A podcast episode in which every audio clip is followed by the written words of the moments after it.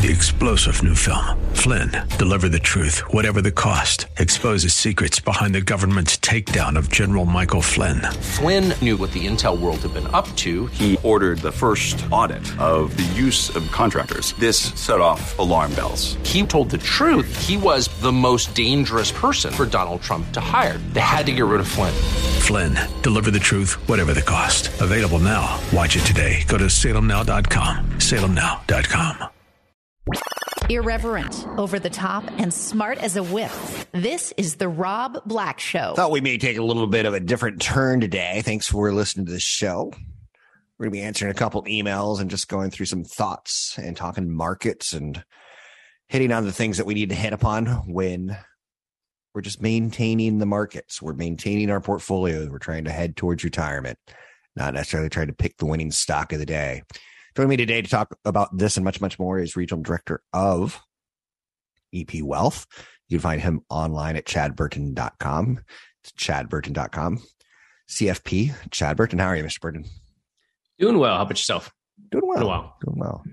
It's a nice time of the year. So you dropped me a couple emails that we're going to run through and let's see where this goes. But um, hi, Chad. I'd love to learn more about gifting our kids and what that means. Gifting our kids. And I hope they're not going to gift their kids away. I'd love to learn more about gifting our kids and what that means. For example, I understand you can more than the 15,000 limit, but I would need to file a form with my taxes to report it, but no tax would be due. This is getting a little complicated. What are we looking at here? Yeah. So this is how gifting works. And there's this term called gift tax return. And, and a lot of people say, oh gosh, if, if I file a gift tax return, I'm going to pay taxes. But it, it actually doesn't mean that. So when people's estate gets larger, and really now that's boy to go back when I got a business almost 29 years ago, Rob, if if somebody passed away and died with more than six hundred and fifty thousand dollars, the government would start taking money from them. Yep. It's called an it's called an estate tax, yep. and it's really quite silly, right? I mean, why? so, but it's silly because it's kind of like double taxation. Absolutely, you get taxed yeah. on the income when you're alive. You get taxed on the assets when you're dead. Yeah, and we kind of revolted against the king a couple hundred years ago because of that. Mm, yeah, and it's one of those things that then was kind of instated, I think, to fund one of the very first wars we ever had, and, and just never really went away. Hmm. So the the amount that we could pass on to our heirs was increased by double in the 2017 Tax Act, and so now essentially, it, you know, you can pass on over 11 million dollars to your heirs per person. So a married couple is well over 22 million now. So a lot of people don't have an estate tax issue but we all realize that this is probably either going to drop or go away at some point and and and as it sits now in 2026 it's going to drop down to 5 million dollars. So people that are single worth more than 5 million dollars and that's going to still grow or they're married filing jointly worth more than 10 they're often looking at ways to gift out of their estate so that if it's left in their estate when they pass away they don't get hit with a 40% plus tax by the government and what you can do is while you're alive, you can give $16,000, that's the new limit, to any one person that's out there. So if you have a child, you could give 16,000 to the child and your spouse can give 16,000 to the child. So you can get 32,000 out of your estate by gifting it. If you gift more than that to a single person, you have to file a gift tax return. But it doesn't mean that there's any taxes due. It just basically keeps a ledger with the IRS that says okay, I went over $16,000. So the first $16,000 does nothing, but anything over that is going to reduce the amount that I can pass away, that I can leave when I finally pass away. So unless you're going to give well over, um, at this point, well over $11 million away while you're alive to a person, there's not a, going to be a, a gift tax return due. So it, it, it's very confusing, but it's something that you do have to track. And you don't have to file a gift tax return when you give to charity or anything like that. It's just to an individual. Well, let's do let's use a real life example, Chad. Myself, earlier this year, uh, me and my spouse decided to gift some shares of Apple when Apple had a big correction to our children. The idea there is that when Apple recovers, if Apple recovers, not only we get a we we got rid of high cost stock or low cost stock basis, pass it on to them. They get the reset value, but they also get a rebound in the markets. They also get income from it. Should I be worried about the income in any way, shape, or form with the IRS? Uh, it's just going to be taxed. You're going to pay the taxes on it until the kid's older in life. There's a thing called a kiddie tax. Um, Is it really called a kiddie tax? Yeah, yeah, it's That's called funny. a kiddie tax. So it's really it, it's they make made it tougher to gift assets away to your children and then oh hey my kids don't make an income so it's going to be much lower bracket. Well they figured that all out. So there's a thing called a kiddie tax and it depends on how you gifted it too right rob? You can gift it in the form of a utma uniform transfer to minor account. Yes. Which depending on state and where you are they're the kids are going to get full control of that money somewhere between 18 and some states you can get to 25 where you're in control of that still, even though you gifted it away, you're in control of it. And then, but man, if their kid turns 18 and they're, you know, into drugs and things like that, that money's theirs. So a lot of people are nervous about UTMAs or UTMA accounts. Another common one for for people that have a really large estate is you set up a GST, a generation skipping trust, where okay. you can gift large amounts and kind of retain some control, but it's still outside of your estate. So you can get really complex on that type of gifting. Yeah. How long? It's part of the estate plan. How much would you say per client? What are you doing? 20% of your time on estate planning or is it, you know, 10%? Is it more of an afterthought? Is it a once a year maintenance checkup? What is the, your idea there on how you approach that? It, it definitely ebbs and flows. So for example, okay. um, last year uh, when it looked like there was going to be a huge change in the estate tax situation where Biden was trying to you know cut everything in half. Um, there was a big rush to make changes in gifts and things like that and set everything up to get ready for a change and then it just all went away. Um, you're always looking at any tax law changes and see how does that affect your existing trust and or will. Um, but every two years you should be doing full review of your estate plan. And and a lot of times like just the other day we did a full review of a a client's living trust. And it was you know it was like seven eight years old but it had proper flexible language in it. And so they still needed to update their power of attorney and healthcare directive. Your power of attorney if you're become incapacitated and you know you, you can't deal with your own retirement accounts and things like mm-hmm. that your spouse can step in and take care of that for you. And those documents need to be pretty fresh so doing those types of refreshes every couple of years is very important. It's interesting that they need to be refreshed. And I love the way you said that because there's also a way of approaching trusts and estate planning in my mind where you put off until you think you're with your last spouse. A lot of Americans get married once, twice, sometimes three times have you run into a little bit of like people want to wait till they're 50 55 kind of like tighten the the uh, time frame a little bit? Because they're not settled. They don't want to see themselves die. They might get remarried again. They might uh, get a new spouse. And doing three trust for three spouses would be kind of crazy right? Well you have in, in a situation like that you're typically doing your own trust and you have separate property or you can still do a joint living trust with your new spouse but still always maintain your separate property so that it's not going to be commingled mm-hmm. funded with asset uh, funded with income you're earning while you're married you, you just make sure you keep that separate One minute. um so i mean yeah you, you've got to be aware of of those issues when it comes to multifamily planning yeah. and situations where hey i want to protect this money I'll, I'll, I'll let you live off of it while you're alive but it's going to my kids from you know and and not your kids kind of a thing. We're seeing more of that aren't we?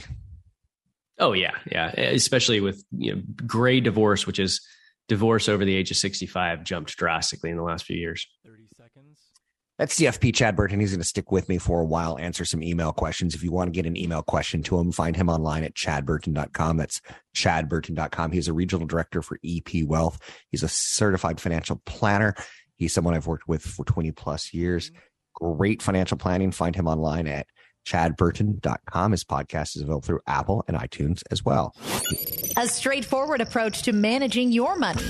The Rob Black Show. So, CFP Chad Burton's joining me this morning to answer some email questions and some personal questions for myself when I try to bring up the questions that I think you might have.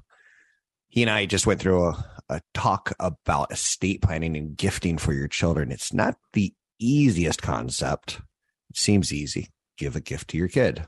But then you also have to start approaching it like, when do you do this? How old do you do this? is this the right way to do this? Should I be going through more of a trust to do this versus a gift to do this? Um, what is a universal uh, an UTMA account actually even mean to the child? So there's a lot of questions that you really have to ask. We're not taught these things in high school. Here to answer more of your questions is Regional Director and CFP Chad Burton of EP Wealth. He and I have worked together for 20 plus years, and we've continued on with EP Wealth. Hopefully, soon we'll be launching some webinars and seminars again and getting back into that old way of chatting with you more one on one. Chad, I saw another email come through, and this was someone who wanted to take advantage of Proposition 19 to buy a new home but mm. we really don't want a long term mortgage. Problem is, we don't have access to a large amount of cash to close an all cash offer. Very common in, in the, the real estate market right now to try to sweeten your deal to make it all cash to make it easy on the sellers. He says, We have three and a half million dollar portfolio, but huge gains in taxes if we sell. It's also a horrible time to sell with the market's recent correction. What should he do, Chad? Well, that's a lot of good things wrapped up in this question and, and actually pretty common. Yeah. So, first of all, Prop 19, there's some good and bad. I mean, the, first of all, the bad part about it is if you own a home right now, you're an older person, you own a home, and you have extremely low property taxes because of Prop 13. Now, when you pass away and your kids inherit that house, they're going to get an increase in property taxes to the normal level. So, that's the change in Prop 19 that's bad. Um, so I think you'll probably see a lot of homes of older people that rather than kids keeping it and using it as a rental property, they're going to get sold, right? Because so, it's just tough to make that income fly when you're paying a huge amount of property taxes in the Bay Area. You're talking to a lot of people in the Bay Area right now. I could think mm-hmm. of one woman who is 42 or 43 living with her parents, waiting for them to die so she could take over the house.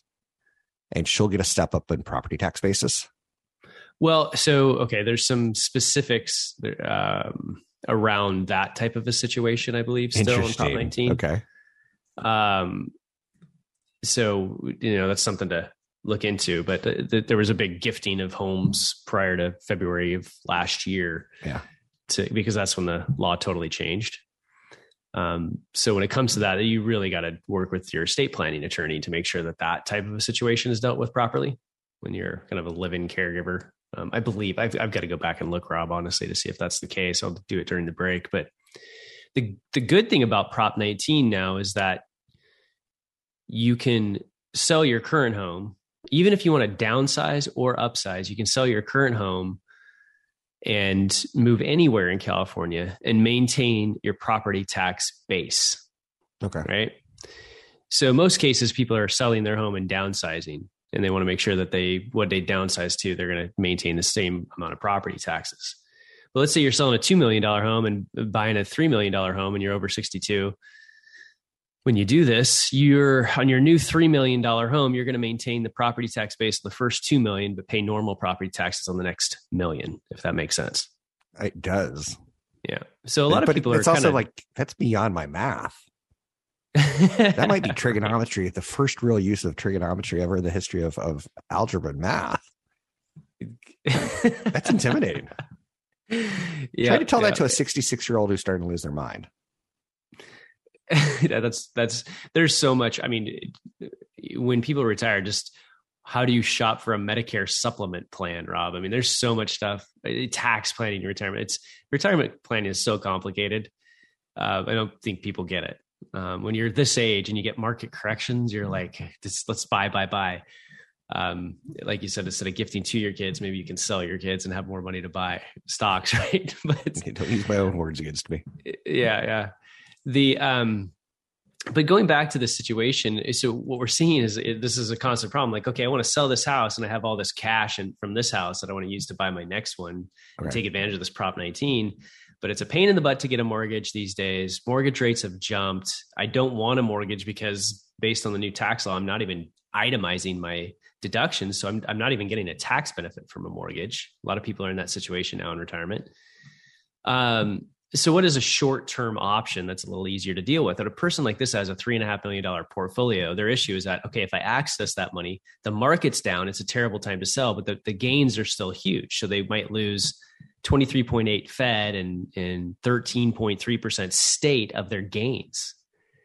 So there is a thing called collateralized loans that you can do against your securities. This is different from a margin loan that can get called on a market tip. There's a collateralized loan where three and a half million dollars, um, you know, you might get a loan at, and it's the rate is SOFR, SOFR, um, plus, you know, typically two or 3%. And so you can do these interest only loans that are only a short term period of time. And you're basically, you know, getting money out of your portfolio without selling knowing that you're going to close on this deal, um, you're going to move into the house, you're going to be able to sell your other one and then pay off that loan.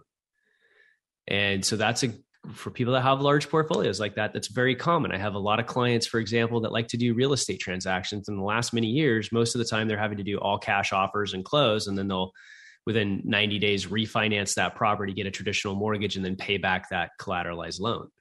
So very common in the wealth management industry. Um, so you can get as, really good rates with companies like TD Ameritrade, Schwab. As a wealth like manager, that. you say that's very common, but to me that sounds very stressful. The whole mortgage mm. loan process is never easy. Setting up your portfolio to help in that process seems like it's a little more complicated. Is that something you walk someone through? If I were yeah. to get my CFP Brad, who works with you on your team, if I were to say, hey, Brad, I want to do that exact thing, do it. If I point my finger at him and say, do it, just build me whatever you need to do, just do it. Is that something CFPs do? They they they kind of walk you through it at all? Yeah, well, it's something that our operations team does. So, you know, our Kathleen's do that. That once Brad identifies the solution mm-hmm.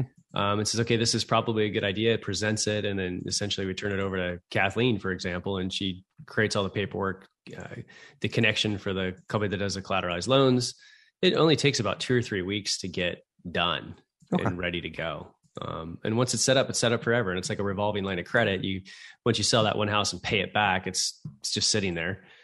And if you ever need to do it again, you can. Um, Segment's so almost over, Chad. Segment's almost over. I have a question. Inside that question, that email I just read, he says, "Problem is we don't have access to a large amount of cash due to a, a close an all cash offer." Is that common as well? Or how do you, and we've got less than a minute, maybe we carry it over to the next segment. Eh, people who are retired, and even me, a lot of my assets are tied up in retirement assets. So even though I feel wealthy right now, I don't have it until I retire. I have to wait to like tap into that asset. Do people have problems with um, cash flow, even though they're wealthy, even though they have stocks? Do you see cash flow issues? Only if only if everything's stuck in retirement accounts. So you got to have tax diversification going into retirement.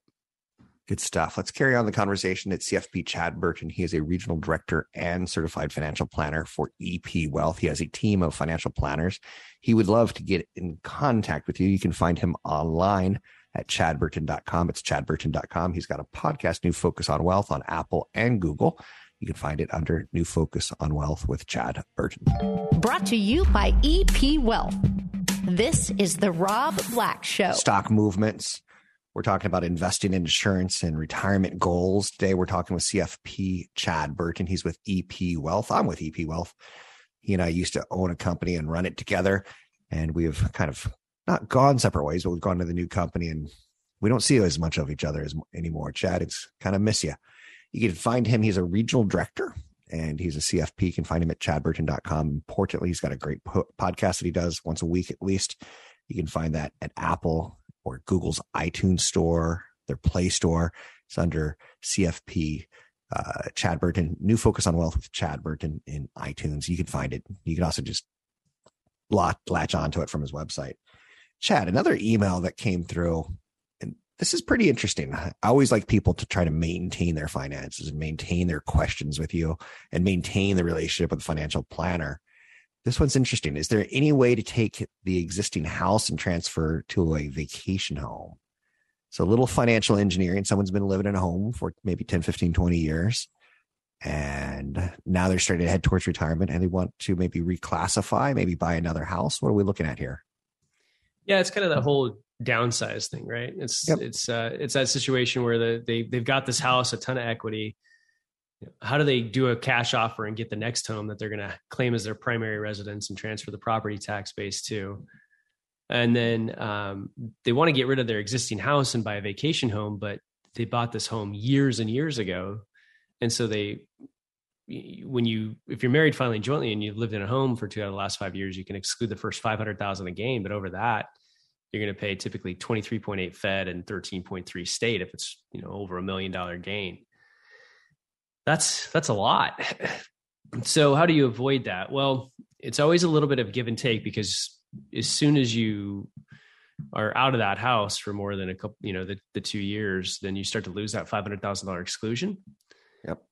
But at the same time, in California, Washington, community property states, when the first spouse dies, that gain goes away. All of those gains go away, and the, the survivor gets a step up in basis. And also, when you pass away, your kids get a step up in basis.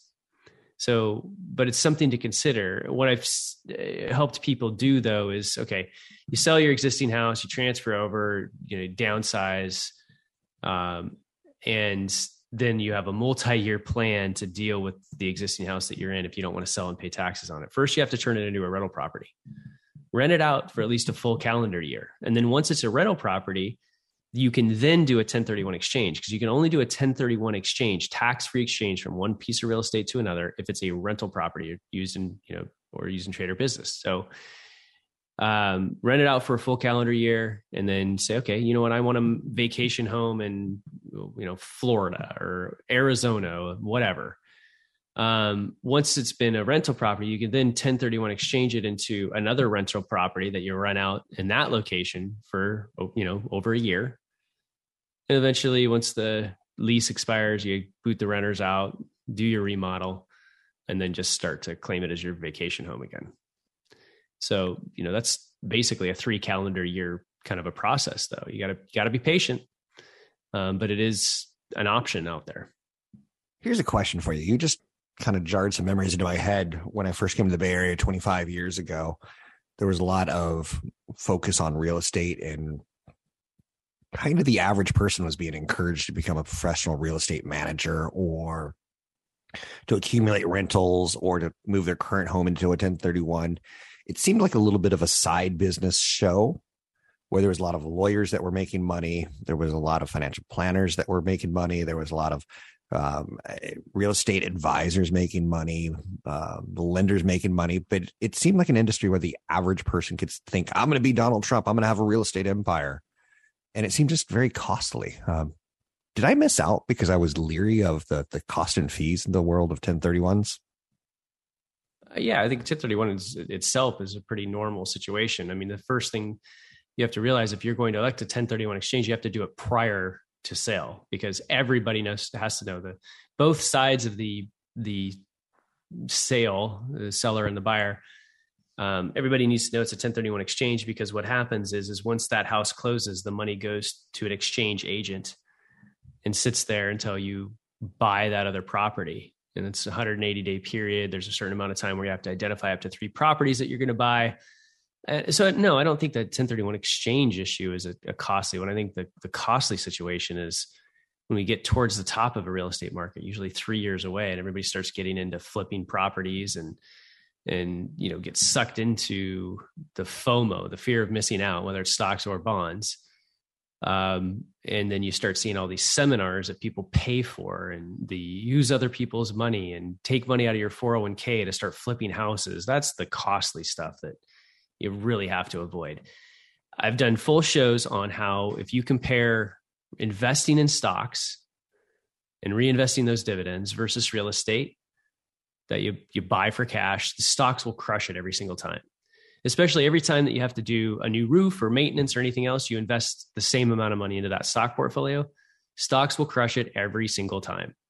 The only way that real estate can keep up with or exceed the stock market is due to leverage, and that means more risk. It means that you could have horrible rentals, renters that destroy your house, cause a bunch of damage, and then you have six months of uh, vacancy to fix it yet you're still paying the mortgage on that rental property. See what I mean? So there's people that get into rental properties and have horrible luck with renters and they're just done. They're never going to do it again.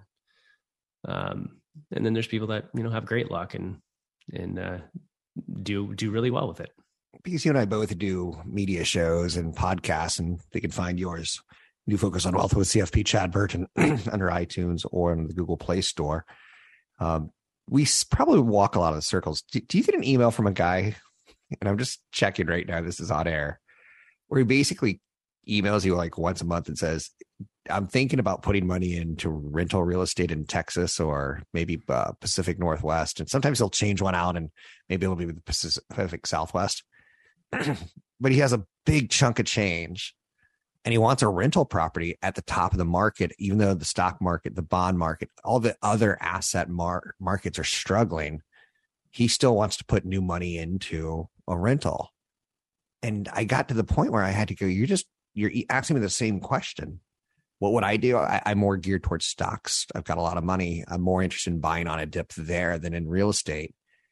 A, do you recognize the the scenario? And B, um, what would you do right now if you had a big chunk of change?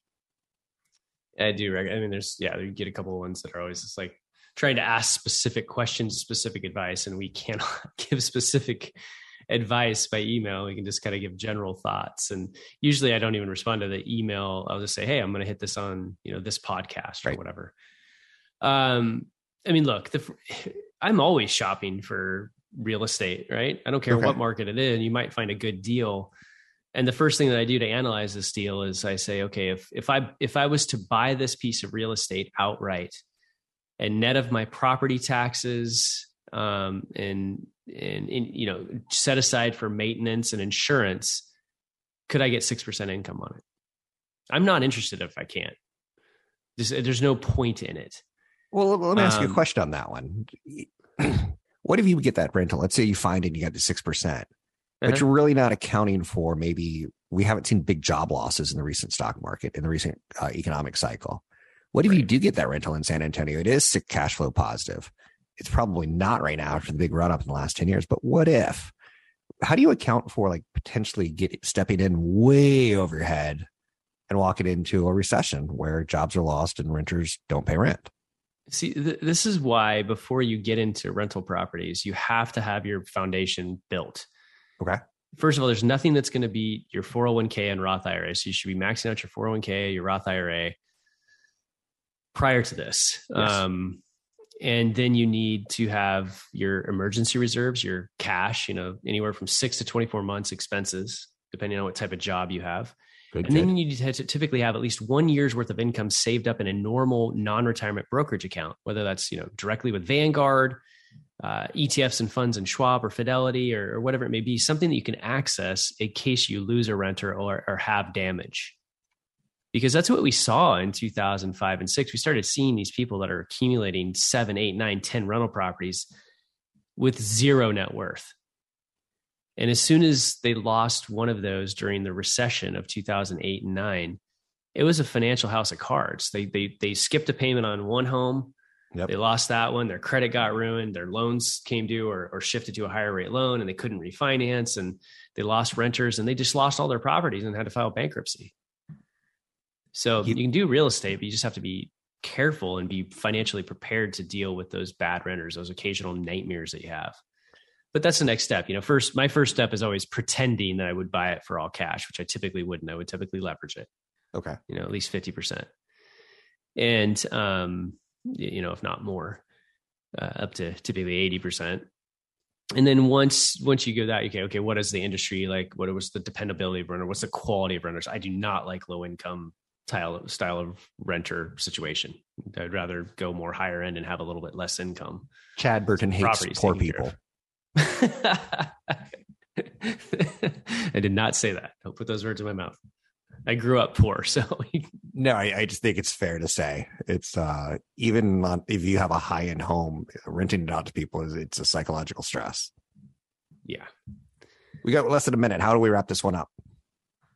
Oh boy, how do we wrap it up? Um, I mean, we've got a lot of stuff going on here when it comes to to real estate and stocks, and I guess all of it is accumulate assets. I mean, interest rates are going to uh, you know have gone up, but there's still always going to be good deals in real estate, and these corrections make really good deals in stocks for those that have that patience of three years that you typically not, get not only really, really phenomenal returns. Three not only later. really good deals, but stocks that you wanted to own are on sale when a couple months ago people were buying them at premium prices.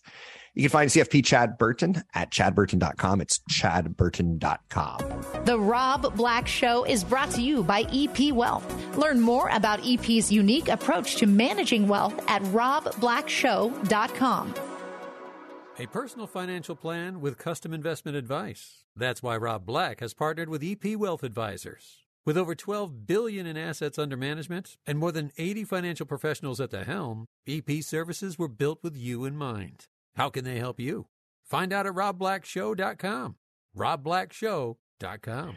CFP Chad Burton has joined me this morning to answer some email questions. He's got a great website, solid website, with a lot of his financial media similar to mine. You can find it at chadburton.com. That's his name, chadburton.com. He works with EP Wealth. He is a regional director as well as a certified financial planner. He and I started a business roughly 25 years ago when we saw some common interests in how we approached clients and what we wanted to do for them. The industry, as it evolves, it gets more and more services oriented. Um, CFP Chad Burton and his team has a lot of financial services that they can offer. You can find him online at chadburton.com. That's chadburton.com. And Lord knows, with everything we've learned with Zoom in the f- past few years, it's pretty easy to get in touch with a financial planner and do uh, some instant planning via Zoom. You can find him at chadburton.com. His show is on Wednesdays at six in the morning, but I oftentimes do his show. Sometimes he does my show like he did this morning. You can find his podcast. It'll be posted later today at any of the podcast channels, either Apple and or Chad, we've been talking a little bit about 1031s and a little bit of real estate and how we approach the stock market when things are down, or do we wait for a real estate market to go down? What are some final thoughts that you want to bring in on stocks and real estate in times of corrections? Well, I mean, first of all, when it comes to stocks, especially, always be shopping and look for the stuff that sells off farther than it should. Okay. Um, you know, there's still some you, right now you really have to pay attention to what's going to be talked about when it comes to earnings season, right? I mean, we're going to have this is going to be an interesting one and, and probably one of the first tough ones where they're going to talk about wage inflation, overall inflation of input costs, and how much they're being able to pass on to the consumers, and, and then this term called demand destruction. So, while PE ratios of the S&P 500 have come down, it could come down a little bit farther. You know, we typically see a 14 to 16 PE ratio during a, a, a decent recession. But the S&P 500 is a little different now. It's very tech heavy weighted. So you got to break it down and look at what's the P ratio right now of general small cap value stocks, mid cap value, small cap growth. And and realize that a lot of stuff is already trading like we're going to have a pretty decent sized recession. And recessions are normal. You know, every five, 5.8 to seven years or so, we should have one to shake out the access. And those are really good buying opportunities with typically pretty good size returns three years later if you start buying once the market corrects 20%, which is where we're sitting now. So it could get worse. It's still a great time to buy. Do opposite of what your your fear index tells you. Um, you know, and I think the same thing could be said for real estate. You just got to be careful, more careful shopping for investment income property because mortgages or you know the rates that you get are higher. Um, so always be looking to add asset classes. Um, it's always funny be shopping it's kind of like that Warren Buffett thing. I said this on the air the other day, and I don't know. You could you could be offended by this. I said probably the best time to buy real estate is when you're watching your local TV news station, and there's commercials for lawyers. Are are you upside down? Did you miss mortgage payments? Are you being evicted? Typically, the best time to again, that's just really generic and very random of me to say, but you kind of want some buy when get greedy when others are fearful, be fearful when others are greedy. And I, I think you can find some of these anecdotal stories on the sidelines if you look for them. Thoughts on yeah, that? We're gonna yeah, we're gonna see this is there's there's a bubble in car loans. That's where one bubble is. Okay. The stuff that I hear about in terms of people financing cars from my a friend of mine that runs one of the CarMaxes around here. It's an, it's unbelievable what people were paying for cars and then what they were doing on loans. Um, so what's, I think what's an what example of unbelievable? Oh, like you know, buying a used Chrysler 300 with at 28% interest rate. Okay. I mean, that's, you, you know, you're never, ever, ever going to get that thing paid off. You're going to be so upside down in that. And so we're going to see a flood of boats, RVs, cars, ATVs like Can Ams and things like that. Uh, if we do go into a pretty decent recession, you're going to be able to get those things for like you know 60 cents on the dollar because people they were overbought during you know this PPP loan phase where everybody was buying cars, boats, RVs, and toys and things like that. So I think that's there's going to be some buying opportunities in those things. That's for sure. Which is interesting because my spouse really wants to get an RV when we retire and tour the country. That's romantic to her, and I'm like, nah, it sounds like a lot of driving to me. Yep. So we're not exactly jellied on that, but you think I may be having a buying opportunity sooner rather than later in RVs. I do. I do. You're you're fighting demographics a little bit on that one from all the people that are retiring kind of want to do the same thing, but okay. I think that these high high prices I mean, just look at the boat market. Anybody that does any, you know, skiing, wake surfing, wakeboarding, it's it's ridiculous. It's unsustainable, in my opinion. Are you saying that there's really nice boats out there, and that you're like looking around and you're like, you didn't really earn that, or uh, you just oh, thinking people sure. are charging credit? Yeah, because people were, you know, taking boat loans at four percent. Now they're closer to six, seven percent, and everybody wanted it because they were bored during COVID, and so the lake that I live on, the number of new boats and jet skis is just it's not fathomable. it's just like uh, too much has gone on there, and I think people are way over their head, and you're starting to see that um, with credit numbers. It's interesting that that's very antidotal because your lake is clearly in your part of the country. Here's a weird antidotal for you. I went to um, Vegas last weekend, taking my kids to a music show, and it was empty. And I didn't see a lot of gambling. I didn't hear a lot of party. And I, I, the restaurants were easy to get into, but yet when you hear CNBC, oh, Vegas is back, record number of people are going to Vegas. I don't know where they were, Chad. Um, how important do you think anecdotal evidence is and, and keeping your eyes open? Like Peter Lynch used to say, you know, go to the mall and you'll see what to invest in. Um, are you anecdotal or are you more quant kind of guy? Definitely both. But like, so right now it's tough for me to see unfortunately, the, the, all these PPP loans and this inflation is really hurting the lower and middle class that live paycheck to paycheck and are really struggling to put gas in their car right now, whereas middle class and upper class aren't. So it's tough to see a, a real deep recession as strong as this labor market is just by okay. going out and doing things. So that's part of it, but you're starting to see some demand destruction for sure. Let me give it a big pimp to you. Uh, you can find CFP Chad Burton. He's a regional director with EP Wealth. You can find him at epwealth.com. If you need a financial plan, he's your guy. He's a regional director. He's got many certified financial planners working under him. You can hear his show here, 6 a.m.s on Wednesdays, but really the podcast is the best way to find him at chadburton.com or New Focus on Wealth with Chad Burton. 10 seconds, Chad. Any last thoughts? I uh, know. Just check out chadburton.com. A lot of good downloadables there too good thing to do over the long weekend. Take care, Chad. Thanks for being with me. I'm Rob Black. The Rob Black Show is brought to you by EP Wealth. Learn more about EP's unique approach to managing wealth at robblackshow.com. What's black and white and red all over? Do you remember going back to your childhood? Well, like all I can tell you is that the first half this year was red all over on Wall Street. First six months are over. We've broken into July like a baby screaming, What just happened? The last six months were brutal, the worst on Wall Street since the early 60s. Is that indicative of what we're seeing in the world? We're seeing a war in Ukraine where real women and children are getting destroyed in the consequences of war. Wow. I think we could all start the beginning of the year and go, yeah, that that's probably not going to last more than a weekend or two weekends or whatever. We were all wrong in our thoughts. That's pushed up the price of oil. It's pushed up the price of food and grains around the world. People are going to starve because what's going on in Russia and Ukraine. So does the first half kind of say, yeah, you're coming out of a pandemic you've got a lot of pent up demand. You've got a lot of money saved. You've got a lot of PP loans that that enriched people during the downturn in American history known as COVID nineteen. So you get this robust rebound, and then you get eh, China doesn't play the same way the United States does, and they want zero cases. So when there's one case, the whole factory shuts down for two weeks. I don't know if that's exactly how it's playing out, but that's how the media is playing it out. So you get China shutting down and they manufacture goods for the world. You get Russia causing massive supply chain disruptions in food and energy. You see inflation hitting both of those due to China can't make enough semiconductors. People double book semiconductors. China can't make enough toys. People double book toys. Then you get commodity price inflation. Um, the one type of inflation that we haven't really seen start to become the conversation, I think, is real estate on some levels. Now, again, I'm not going into a really dark way of presenting this to you.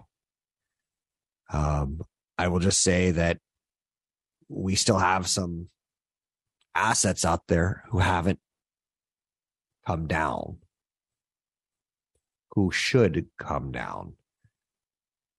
We'll talk about that. Yesterday was all red, NASDAQ, SP, Dow, all in the red. Um, Bitcoin had one of its worst quarters in more than a decade, losing 58% of its value. That's a pretty tough quarter. SCOTUS, the Supreme Court of the United States, is going on summer break after hugely consequential term.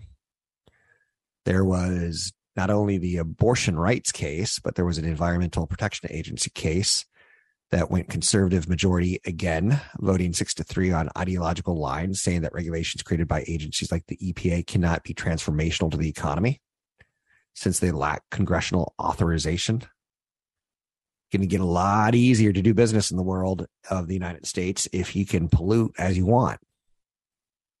Um, 25% of Americans have confidence in the United States Supreme Court right now. That's 25%. So the Supreme Court is becoming politicized more so than ever and not well liked. 56% of Americans disapprove of the court's decision on abortion rights. 79% of New Yorkers supported a state gun law that the court overturned last week. Very interesting. It's almost as if the Supreme Court broke everything in the kitchen and just walked out the door and said, You clean it up. It's going to be an interesting fall because we're moving towards elections. We're moving towards the holiday season where everything that's going on in Russia and Ukraine, where everything that's going on in China and supply chain, where there's a lot of headlines in the political forums of the Supreme Court the back half this year, October, November, December, is going to be a shoe. Giant crypto exchange FTX is finalizing plans to buy crypto lender BlockFi for 25 million in a fire sale. If true, this would represent a price 99% below BlockFi's peak valuation of 4.8 billion. It'd be a staggering loss for all investors who got into uh, BlockFi. Staggering how quick that fell apart. We'll hit Bitcoin in uno momentero. Two LA schools, UCLA and USC, are going to join the Big Ten in a major realignment of college athletics. To me, this seems like a is this a little bit on the athletes are allowed to get paid now in college? The Big Ten used to be associated with just Midwestern universities, but the prospect of money, money, money, money via broadcast deals has transformed it into the SEC and the Big Ten.